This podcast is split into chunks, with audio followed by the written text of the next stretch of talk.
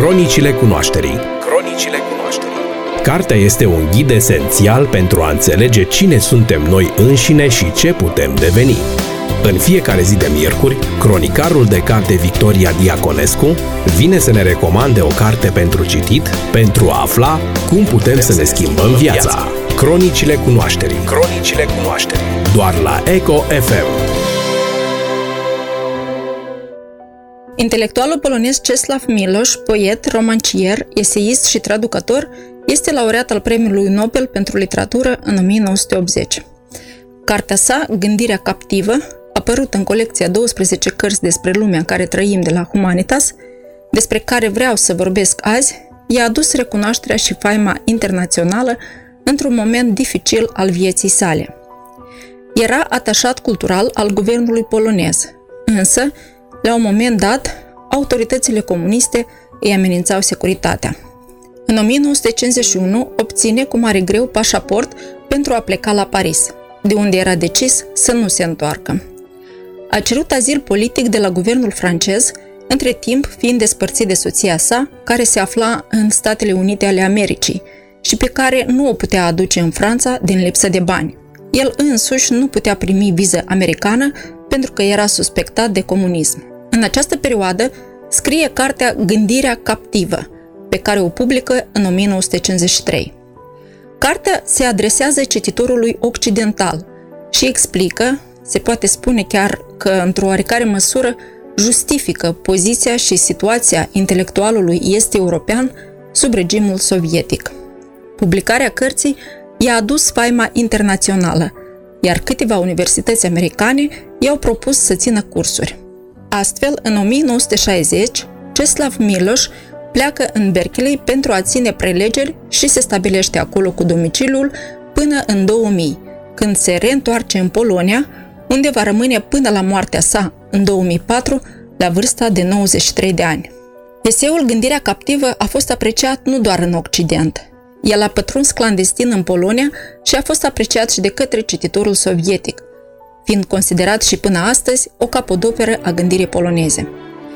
Contrar păririi autorului, cartea a fost calificată drept eseu politic, însă este mai degrabă ceva intermediar între un eseu politic și literatură. În primul rând, gândirea captivă vorbește despre importanța intelectualului pentru promovarea regimului sovietic. Citind-o, mă întrebam dacă și astăzi intelectuale au o influență atât de mare în instaurarea sau menținerea vreunui regim politic. Cu siguranță acesta a fost cazul Poloniei ocupate de sovietici, în care intelectualul a fost constrâns treptat să lucreze din greu la mașinăria propagandistică. Apoi, eseul arată în ce mod realitatea istorică în care trăiești influențează și deformează gândirea, chiar și a unui intelectual. Cât de greu este să rămâi lucid într-o lume strâmbă, chiar și neglijând pericolul terorii.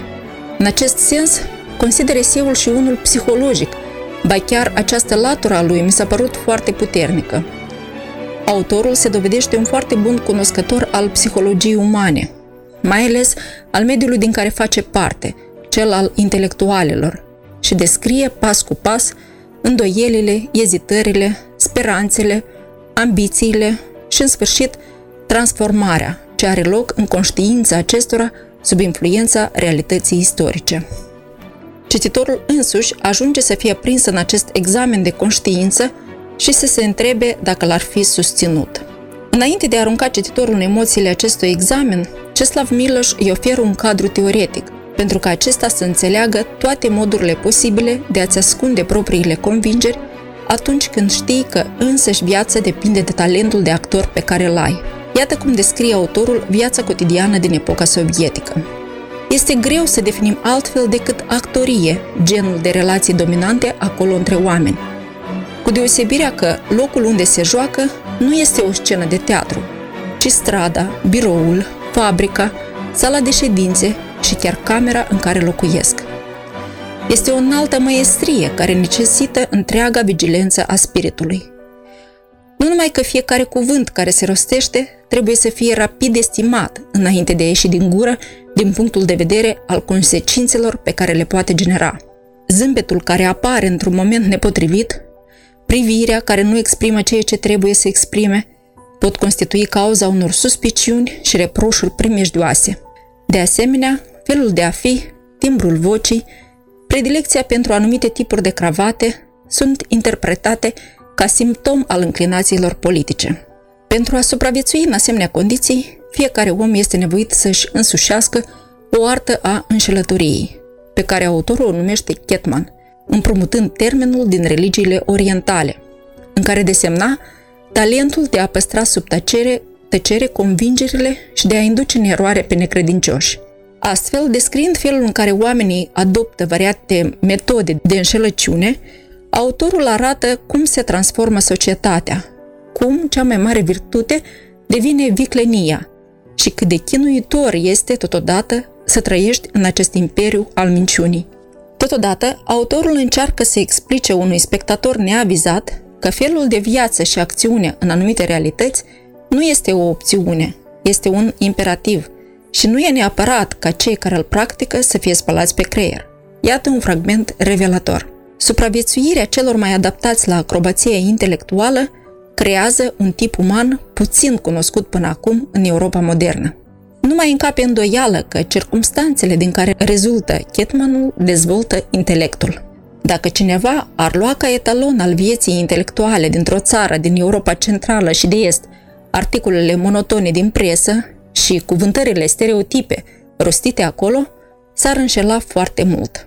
Acesta este doar învelișul exterior. În democrațiile populare au fost acceptate un stil special, o anumită terminologie și un ritual lingvistic.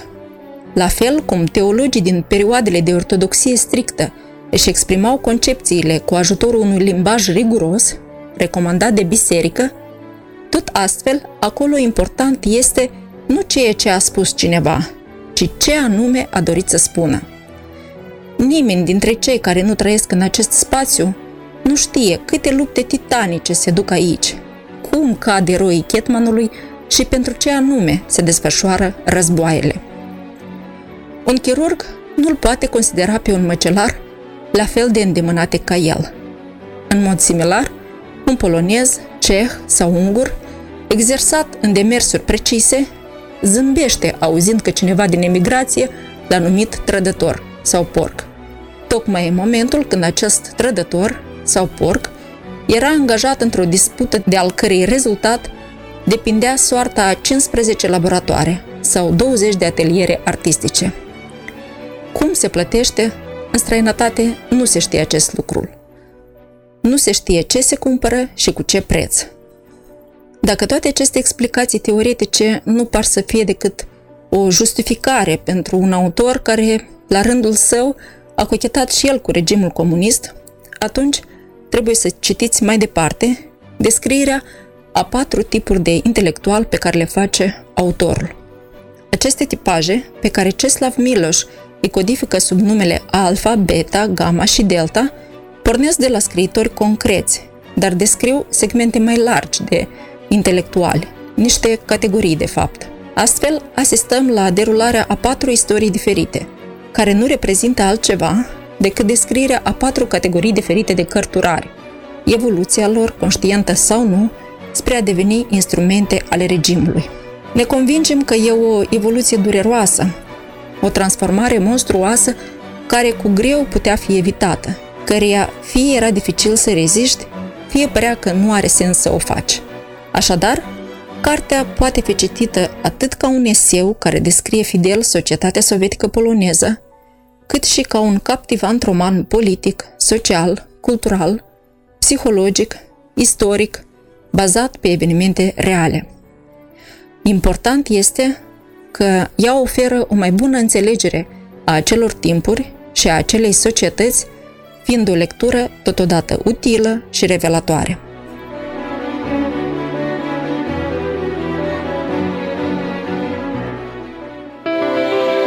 Cronicile cunoașterii Cronicile cunoașterii Cartea este un ghid esențial pentru a înțelege cine suntem noi înșine și ce putem deveni. În fiecare zi de miercuri, cronicarul de carte Victoria Diaconescu vine să ne recomande o carte pentru citit pentru a afla cum putem să ne schimbăm viața. Cronicile cunoașterii. Cronicile cunoașterii. Doar la Eco FM.